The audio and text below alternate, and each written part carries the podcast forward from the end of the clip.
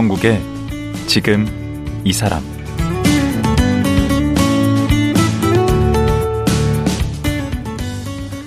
안녕하세요. 강원국입니다. 어제에 이어 만년필 수리공 김덕래 씨와 말씀 나누겠습니다.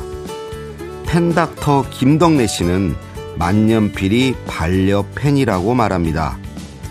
반려식물에게 물을 주고 반려견에 먹이 주고 산책시키듯 만년필에 잉크를 넣어주고 자주 써주면 마음의 여유와 행복을 가져다주는 존재라는 건데요. 젊은 시절 세상의 이목이 아닌 자신만의 천직을 찾아 방황했다는 김덕래 씨. 그는 어떻게 만년필과 인연을 맺게 됐을까요?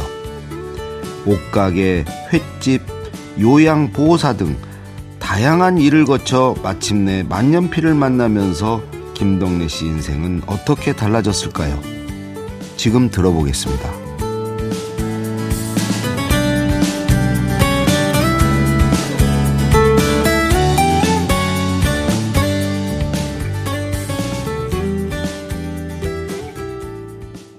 만년필을 수리하는 펜닥터 김덕래 씨 다시 모셨습니다. 안녕하세요. 네, 안녕하세요. 예, 어제 어디까지 들었냐면 네. 음, 어떤 김은숙 작가 아, 그 부름을 받고 네. 서울 예전에 들어가서 네. 나와서 이제 습작 생활을 하시다가 네. 아, 이러저러한 여러 가지 업을 전전 하셨죠? 네. 일식집에도 있으시다가 또 사회복지사도 하시고. 네. 어, 그러다가 네. 또 어떤 한 분이 네. 굉장히 귀가 좀 얇으신 것 같아요. 만년필 이렇게 유통하는 회사? 네. 어, 거기 한번 들어가 보면 어떠냐. 네. 어, 좀 귀 얇으시죠? 어, 그런 것 같지는 않습니다. 아, 그래요? 아, 음. 그래서 거기를 이제 들어가셨잖아요. 근데 네. 그 얘기를 했던 분은 누구예요? 그냥 좀 가까운 네, 친구예요? 가, 예, 가까운 친구였어요. 어, 그분이 제대로 보셨네. 인생을 네. 완전히 물꼬를 그쪽으로 튼 거 아닙니까? 그렇게 보면은 그렇죠. 이게 네. 지금 맞는 거 아니에요? 지금 하시는 일이. 맞습니다. 왜냐면은 만년필 음. 하나만 하, 해도 좀 지루할 수가 있고 음. 글 쓰는 일 하나만 해도 너무나 고될 거잖아요. 음. 그 어느 정도까지는 펜을 수리하고 펜 수리하는 게 좀 힘들어진다. 음. 좀 정신적으로 힘들어진다 음. 싶을 때는 잠깐 멈추고 네. 또 며칠 글을 쓰고 어. 또 이렇게 번갈아 가기 때문에 어. 저한테는 둘다 만년필 수리는 제가 가장 보람 있게 생각하는 일이고 음. 글쓰기는 제가 한동안 미뤄뒀던 음. 제 오랜 꿈이라 무참고 예. 오. 두 가지 행복한 일을 같이 하는 셈이라 음. 좀 복이 많다고 생각합니다. 그러면 그 회사는 얼마나 다니셨습니까? 9년 정도 그렇게 지냈었어요. 뭔 일을 하셨어요?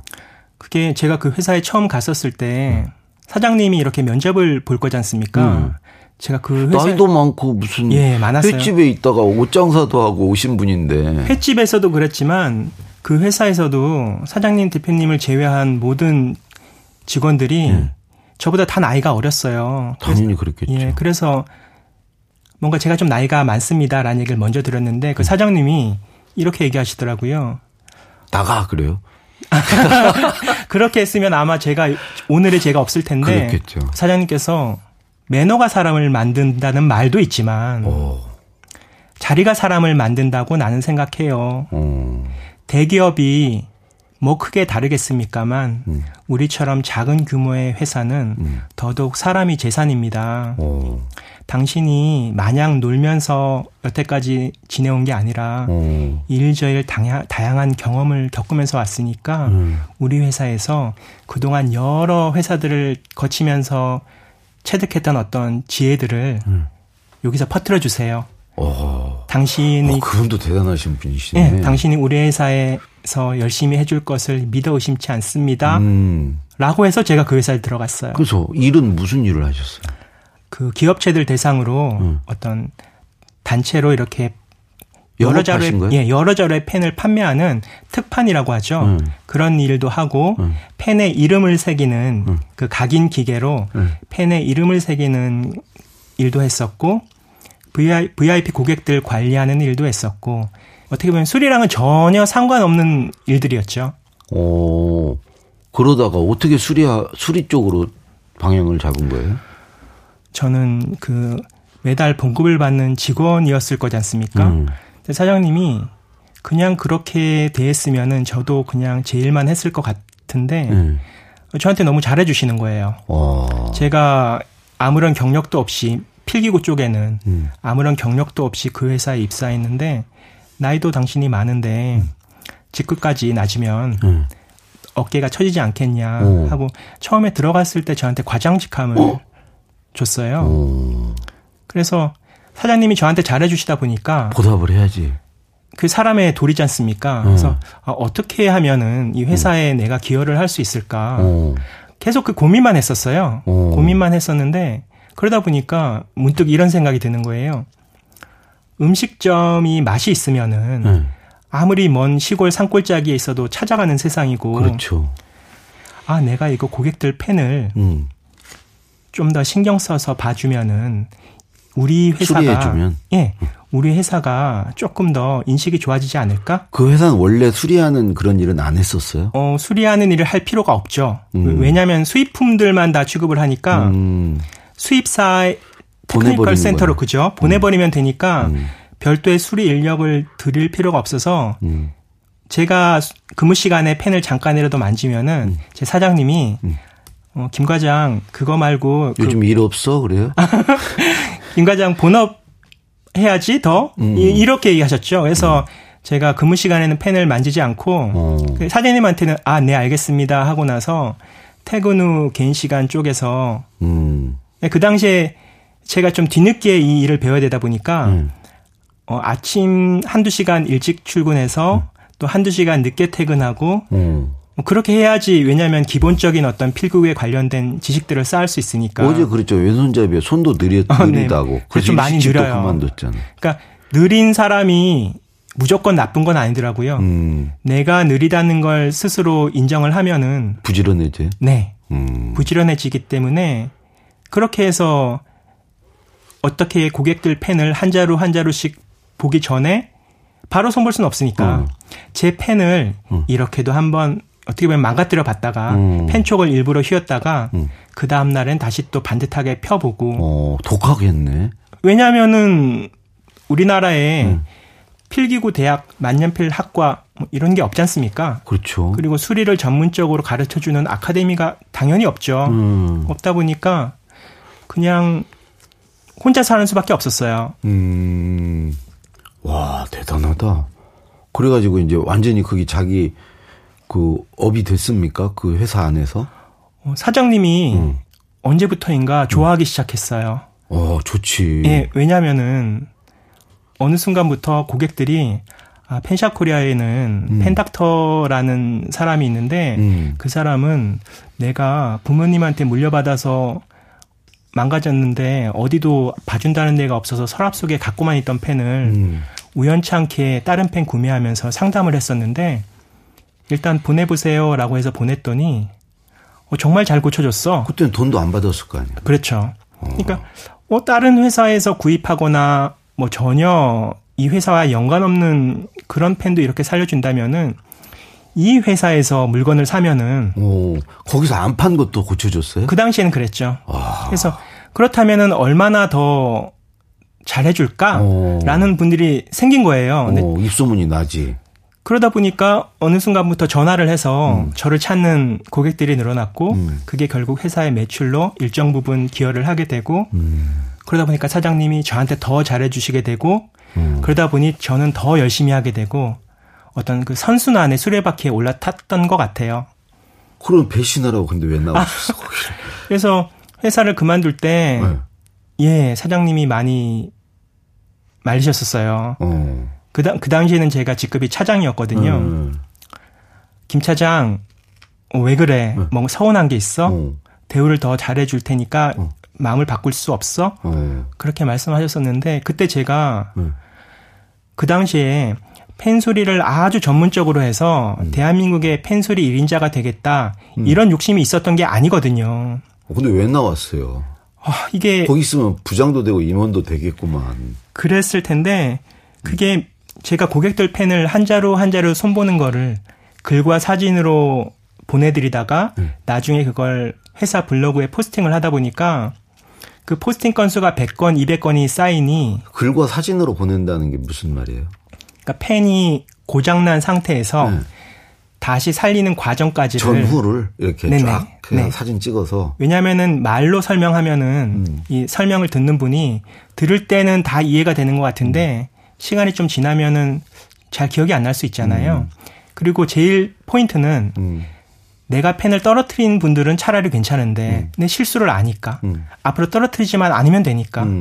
근데 난 누구한테 펜 빌려준 적도 없고 펜 떨어뜨린 적도 없고 나름대로 관리를 한다고 했는데 어느 날 갑자기 말썽을 부리는 펜은 네. 설령 이 사람이 잘 고쳐서 보내도 불안할 수 있잖아요. 네.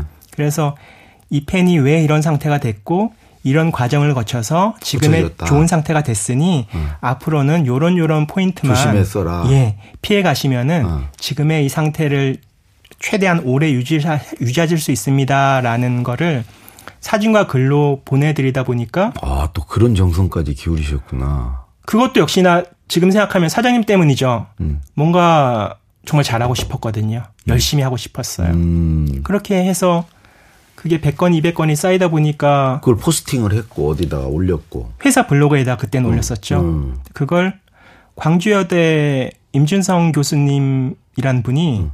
어느 날 전화를 하셨어요.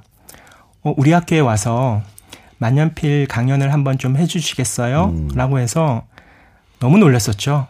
그분한테 솔직하게 얘기했어요. 어, 교수님, 저는 누구 앞에 서서 강연을 해본 적은 한 번도 없고, 음. 생각도 해본 적이 없어요. 음. 제가 만약 실수를 하면은, 말 실수를 하면은, 선생님이 굉장히 좀 입장이 난처해지실 것 같은데, 어떻게 절 신용하고 저한테 이런 제안을 하시나요? 솔직하게 물어봤어요. 그분도 솔직하게 답변을 하시더라고요. 내가 요즘 이렇게 학생들이 아침에 등교할 때 이 모습을 보다 보면은 음. 한 손에는 스마트폰, 어. 한 손에는 태블릿을 갖고 출, 학교를 오는데 음. 이런 생각이 드셨대요. 어느 날 갑자기 만약 음. 사람이 음. 만년필이 아니더라도 볼펜이던 뭐 샤프던 뭐 연필이던 음. 어떤 필기 도구로라도 음. 하루에 한 줄이라도 손으로 음. 뭔가를 쓰는 그런 게 너무나 일반적인 세상이었더라도 어. 요즘처럼 뭔가 살인이나 음. 뭐 자살이나 음. 뭐 기타 폐륜적인 범죄나 음. 이런 여러 가지 일들이 너무나 많이 일어나서 음, 그런 게 줄지 않을까? 예, 어지간하면은 놀랍지도 않은 이런 세상이었을까요? 음. 혹시 아니진 않았을까요? 저는 당신한테 우리 학교에 와서 요즘 같은 세상에도 음. 여전히 만년필을 쓰는 사람들이 있고 아. 이걸 고치는 사람들 사람도 있는데 음. 이 만년필 한 자루에 한 자루마다 담겨 있는 이런 이런 따뜻한 예, 이야기들이 있으니 음. 그냥 당신이 여태까지 느껴오고 경험해온 음. 그 경험담을 음. 그냥 이야기하듯이 들려주시면 돼요. 음. 라고 얘기하시더라고요. 그래서 하게 됐어요. 그래서 그렇게 해서 강연을 했고. 네. 그렇게 하고 나니까 그러게 그게 회사 나올 이유는 아니잖아요. 그렇죠. 근데 그분이 음. 이왕 강연을 했으니 음. 우리 학교 신문에 음. 만년필 칼럼을 좀 연재를 해주세요 아, 하더라고요. 글까지 진출을 하셨군요. 근데 그게 제가 학교 다닐 때는 음. 그 종이로 이렇게 신문을 학보, 만들었거든요. 학보사, 네네. 신문이 나왔죠. 네. 근데 이제는 그냥 홈페이지에 그렇죠. 딱 올라가 있고 음. 없더라고요. 음. 그러니까 저는 그 한 편을 쓸 때 굉장히 시간을 많이 써서 만들어내는데 음. 이게 실제 학생들이 어느 정도 읽는지도 전혀 알 수 없고 그 피드백이 없으니까 음. 어느 날 좀 궁금했어요. 음. 다른 어떤 플랫폼에다가 음. 이 글을 한번 보내보면 어떨까 어. 싶어서 하다가 진화하시네. 그러다가 오마이뉴스라는 곳에 제 기사를 글을 하나 써보냈어요. 음. 근데 그 다음 다음 날 연락이 왔어요. 음. 편집부에서 당신의 글이 음. 우리가 다루는 어떤 기사들과 기본적인 성향은 많이 달라요. 하지만 거긴 좀 날카롭지만 네네. 이건 따뜻한 네. 거 아니에요? 우리는 매일 날선 기사들만 보는데 음. 당신의 어떤 따뜻한 얘기가 음. 좀 와닿았어요. 연재해달라. 당신이 좀 연재를 해주면 좋겠어요. 음. 라는 제안을 해주시더라고요. 그래서 연재를 하고. 그래서 연재를 하다 보니까 음. 제 만년필 좀 살려주시겠습니까? 라는 책을 냈어요. 아, 또 책까지 나. 그러니까 그 강연을 하고 또 연재를 하고 네. 또 그게 책이 되고 네. 그 대목에서 이제 회사를 나왔습니까? 책을 내기 전에 나왔습니다. 음. 책을 내기 전에 나왔던 게 음. 펜소리도 많이 들어왔지만 뭔가 글을 쓰고 싶다는 열망이 아하, 그 대학, 문창과 문학 청년의 네. 그 네. 그게 다시 올 솟구치셨구나. 네. 네, 대학 때 접었던 그 제가 딸이 둘인데 네. 제 작은 작은 아이가 네. 언제부터인가 이런 얘기를 물었었거든요. 어. 아빠는 꿈이 뭐야? 어. 그럼 제가 아이가 어렸을 때는 어. 아빠 꿈은 어. 제 둘째 아이 이름이 민성인데 네. 아빠 꿈은 민성이 아빠가 되는 되는 게 꿈이었지 이러면은 깨르르 웃던 시기가 있었어요. 어, 그렇지. 어느 순간에 그 시기가 넘어가니까 처음에는 안 웃더니만 나중에는 음. 아니 아빠 그런 거 말고 음. 뭐 선생님, 뭐 의사, 과학자, 뭐, 과학자 뭐, 뭐 이런 거 있잖아. 음. 그러길래 그냥 얼버무리다가 음. 나중에 제가 얘기를 했거든요. 음. 아빠는 원래는 글 쓰는 일을 하면서 살고 싶었는데 음. 어떻게 어떻게 하다가 그게 안 됐어. 음. 근데 그래도 아빠는 지금 행복해. 행복해라고 네. 하니까 음. 아이가 그 얘기를 두 번 다시 안 묻더라고요. 근데 음. 나중에 제 책이 나오고 나서 음. 제 딸아이한테 한 권을 줬지 않겠습니까? 그렇겠죠. 그랬더니 딸아이가 그때 저한테 그러더라고요. 음. 아빠 꿈 이뤘네. 와, 그때 행복하다 그럴 때 실망했구나. 따님이. 아, 그때 좀. 아빠는 꿈이었구나. 그렇죠. 꿈이 꺾였구나. 그죠. 그랬던 것 같아요. 아, 이렇게 색이 나오니까 꿈을 이뤘다고 네. 축하해 주는 거네. 아, 그때 좀 마음이 그 약간 울컥했습니다. 나이가 어떻게 됐습니까? 제 큰아이가 이제 고3이 될 거고요. 네. 작은 아이는 이제 고1이 곧 될 거고요. 아, 그 네. 작은 아이 네, 네. 얘기죠? 네, 그렇습니다. 어, 그 잘하셨네. 그래가지고 이제 그 나오셔서 네. 이제 그 어제 얘기했듯이 드레스룸에 네. 작업실을 네. 차리고 거기 뭐 한 한두 평밖에 안 되겠네. 뭐한 평이죠. 그러니까 한 평. 뭐 누울 수는 당연히 없고요. 그냥 음. 우리가 생각하는 일반적인 드레스룸을 음. 생각하시면 되는데 음. 저는 작업대를 만들 수 있고 음. 노트북을 놓을 수 있는 공간이 있다는 것만으로도 너무 좋았죠. 거기서 글도 쓰고 만년필도 고치고. 네. 음. 이제 만년필 좀 더 좀 궁금한 것 좀 여쭤보려고 그러는데. 네. 우리 펜닥터님은 개인적으로 몇 개나 갖고 계세요? 몇 자로나? 어, 이것저것 합치면 얼추 한 100자루 뭐 정도 되지 않을까? 그 중에 제일 비싼 건 얼마짜리입니까? 그 중에 제일 비싼 건 한 120, 130, 그 정도?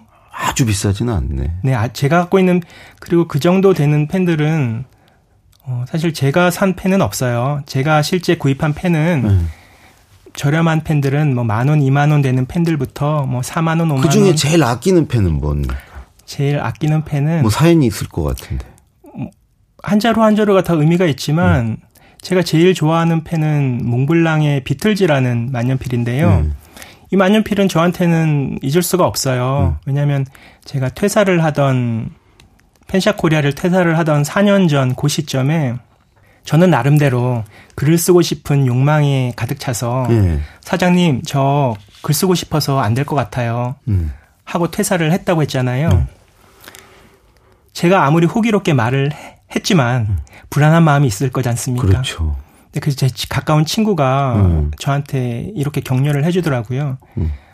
너가 포기하지만 않고 음. 지금처럼 음. 너가 하는 일을 계속 하면은 음. 펜도 계속 손보고 글도 계속 쓰고 강연도 계속 하고 느린 걸음이라도 너만의 보폭으로 천천히 가다 보면은 언젠가는 사람들이 널 알아줄 거야. 아니 그 친구가 선물을 한 거예요? 네, 그 친구가 그러면서 그렇게 하다 보면은 언젠가는 너의 책이 나올 텐데 음. 그때 머릿속을 상상해봐. 내가 주는 이 펜으로 음. 너한테 사인해 주세요 하는 독자들한테 음. 이 펜으로 사인하는 상상을 하면서 너가 힘든 시간을 이겨냈으면 좋겠어. 음. 하고 선물을 해준 그 펜이 저한테는 인생 펜인 거죠. 백몇 자루 중에 그렇겠네. 예. 네. 음. 그러면 지금까지 만년필을 몇 자루나 고쳤습니까? 만년필을 가벼운 상태의 펜들을 체크해 준 체크한 것까지 합치면은 음. 뭐 적어도 만 자루는 넘어가죠. 아하. 네. 우리나라에서는 만년필을 제일 잘 고치는 사람이겠네. 어, 겸손이 아니라 음. 실제 그렇다 생각은 안 해요. 왜냐하면은 대한민국에 저보다 음. 손재주 좋은 분들이 분명히 더 많을 거라서 그분들이 만년필을 고치지는 않으니까. 어, 만년필을 손볼 줄 아는 재주를 갖고 있는 분들도 분명히 많을 텐데 네. 제 생각에는 이래요. 그러니까 펜술이 잘하는 분도 많지만 음. 또 단편적으로 글 쓰는 분만 따져놓고 봐도 음. 선생님을 비롯해 얼마나 많습니까? 음. 그리고 또 강연 쪽으로 넘어가면은 더더군다나 치열한 시장이잖아요. 네. 근데 이 세 가지를 한꺼번에 하는 사람은 추리고 추리다 보면은 없네. 얼마 없다 보니까 네. 그래서 학교에서 좀 저를 요즘 불러주는 게 아닌가 싶은 생각이 들어요. 요즘에 그래서 강의 많이 다니십니까? 제가 최근에도 서울의 미동초등학교에서 음. 그 교사들 서울시 교사들 대상으로 직무연수 교육을 했었는데요. 음. 근데 왜 학교에서 왜 이렇게 찾던 거예요? 요즘이 디지털 시대가 되다 보니까 음. 2025년부터 2028년까지 단계적으로 디지털 교과서로 종이 교과서에서 넘어가는 세상이 되다 보니까 아, 그 종이 그게 다 없어져요, 종이책이? 서서히요. 어. 단계적으로 서서히 되다 보니까 음. 이 선생님들의 고민이 음식도 한 가지 영양소만 집중적으로 먹으면은 음. 분명히 다른 쪽에 부족한 부분이 생기잖아요. 그렇죠. 디지털 시대에 뒤처지지 않는 아이로 만들기 위해서 음. 디지털 교육만 집중적으로 시키면은 음. 분명히 다른 쪽에 부족한 부분이 생길 텐데 사람의 몸 자체가 디지털이 아니다 보니 네. 우리가 교사라면은 아이들한테 아날로그의 맛을 조금이라도 맛보여 줄 수 있게 해주는 게이 네. 교사의 책무 아닌가 음. 이런 생각을 하는 분들이 많다고 해요. 음. 그런 차원에서 당신 같은 일을 하는 사람들이 있다는 걸 또 만년필에 대한 이런 얘기들을 들려주고 음. 또그 범위를 조금 넓혀서 필기구에 관련된 이야기들을 들려주는 게 음, 의미가, 의미가 있, 있을 것 같아요라고 음. 생각을 하셨다고 하더라고요. 음, 음. 마지막으로 네. 우리 펜닥터님에게 네. 만년필은 어떤 의미고 네. 저같이 이렇게 만년필 안 쓰는 분들에게 만년필이 네. 이런 매력이 있다. 네. 한번 좀 한번 써보시라 얘기를 네. 한다면 제가 얼마 전에 그 김제에 있는 지평선 고등학교에 갔던 적이 있는데요. 네. 그 학교에 만년필 동아리가 있습니다. 어. 그때 한 친구가 이런 얘기를 하더라고요. 친구들한테 제가 좀 만년필에 대한 개인적인 장점이 뭐, 뭔가요? 하고 물어봤었거든요. 네. 그 친구 하는 얘기가 제가 수학 시간에 문제를 풀거나 이럴 때도 만년필을 가끔 쓰긴 합니다만 사실 그때 그렇게 썩 유용한 도구 같지는 않아요. 음. 그런데 제가 하루 일과를 마치고 잠자기 전에 음.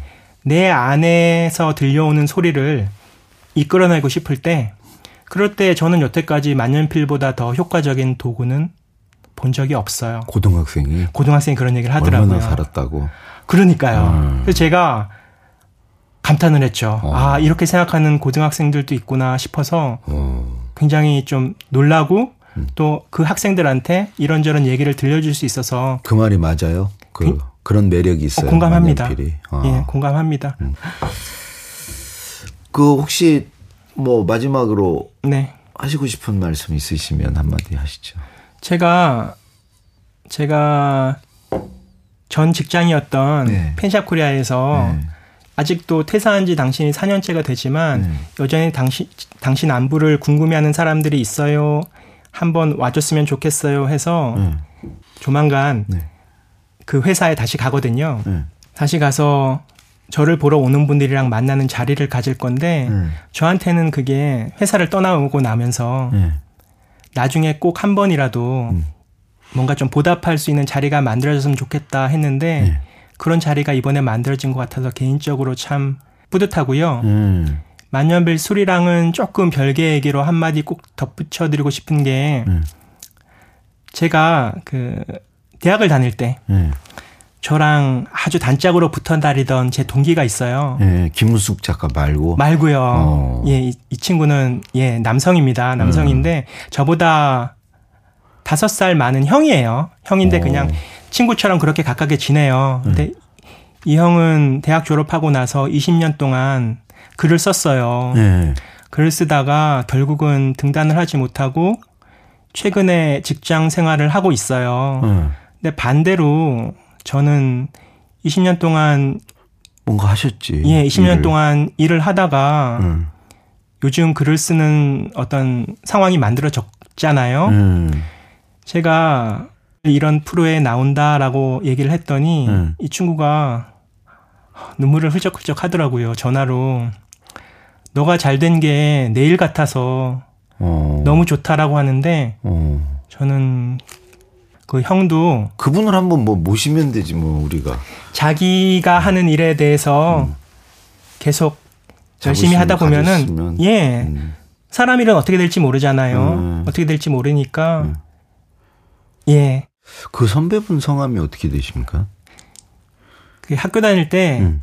그 동기들이 재밌어 했던 게제 음. 이름도 어떻게 들으면 여자 이름처럼 들린다는 분들이 있더라고요. 아, 그러니까 솔직히 좀 촌스럽긴 해요. 아, 리을을 음. 그러니까 리을에 제가 아이를 쓰는데 리을의 여이라고 생각을 하는 분들은 음. 그냥 말로 그러네. 들을 때는 예, 말로 들을 때는 음. 김덕래 어, 여자 이름 아닌가 음. 생각할 수 있는데 이형 이름은 더 여자 같아요. 그러니까 류용선이거든요. 류용선. 예, 더 네. 여자 같은데 음. 근데 둘 다 남자고 그 형은 저보다 훨씬 더 터프하게 생긴 음. 그런 남자입니다. 저도 응원하겠습니다. 예, 기운 내라는 얘기를 네. 꼭 해주고 싶어요. 그래서 빨리 이제 등단을 하시든 책을 내시든 해서 네. 이 프로에 우리가 네. 또 한번 모시고 네. 예, 그런 기회를 갖도록 하겠습니다. 네. 그 어제 오늘 정말 만년필에 얽힌 따뜻한 이야기 많이 들었고 또그 모르던 것도 많이 알게 됐는데 네. 그 쓰신 책 이름이 뭐라고 그러셨죠? 제 만년필 좀 살려주시겠습니까? 아 그거 예. 읽어보면 더 자세한 얘기들을 거기 다 있겠네. 예. 어제 오늘 말씀 고맙습니다. 네, 감사합니다. 예, 만년필을 수리하는 펜닥터 김덕래 씨였습니다.